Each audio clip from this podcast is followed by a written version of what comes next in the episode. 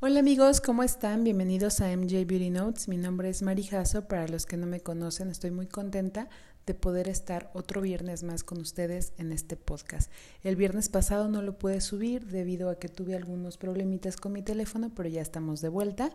Y pues bueno, retomando el tema del podcast que es alimentos que te permiten ver más joven, Sé que muchas mujeres les preocupa la aparición de la línea de expresión y créanme que el vivir con un nutriólogo me ha permitido comprender qué tan importante es llevar una buena alimentación.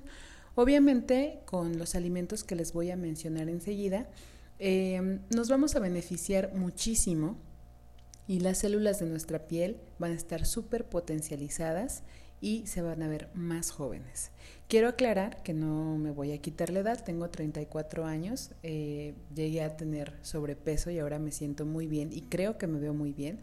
Eh, me gusta ver que mi piel se vea eh, llena de luz, que se vea sana, que se vea hidratada y obviamente estos alimentos que yo he estado consumiendo ya por tres años, pues han sido, la verdad, un plus en mi vida. Y pues bueno, quiero platicarles comenzando con eh, que es importante la asesoría por parte de, del nutriólogo con el que ustedes asisten y visitar al dermatólogo por lo menos una vez al año, ya que como ustedes saben, la piel es el órgano más grande que tenemos y debemos de cuidarlo.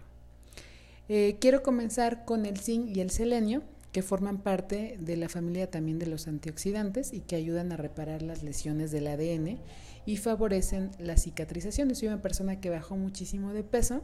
Estos alimentos me permiten también eh, pues que mi piel se vea mucho más firme, más tonificada, como pueden ser el pescado, los mariscos, las setas, las cebollas, son alimentos reparadores de la piel. Eh, si tú sufres de estrías, también estos alimentos te pueden ayudar bastante entre otros antioxidantes las vitaminas, ¿no? que son protectores que luchan contra los radicales libres como el pimiento rojo, el aguacate, que bueno, ya saben que aquí en Michoacán hay muchísimo, el brócoli, las zanahorias, las espinacas que son, bueno, vehículos increíbles para la para promover el colágeno en nuestro cuerpo, entonces ya saben que los pueden consumir.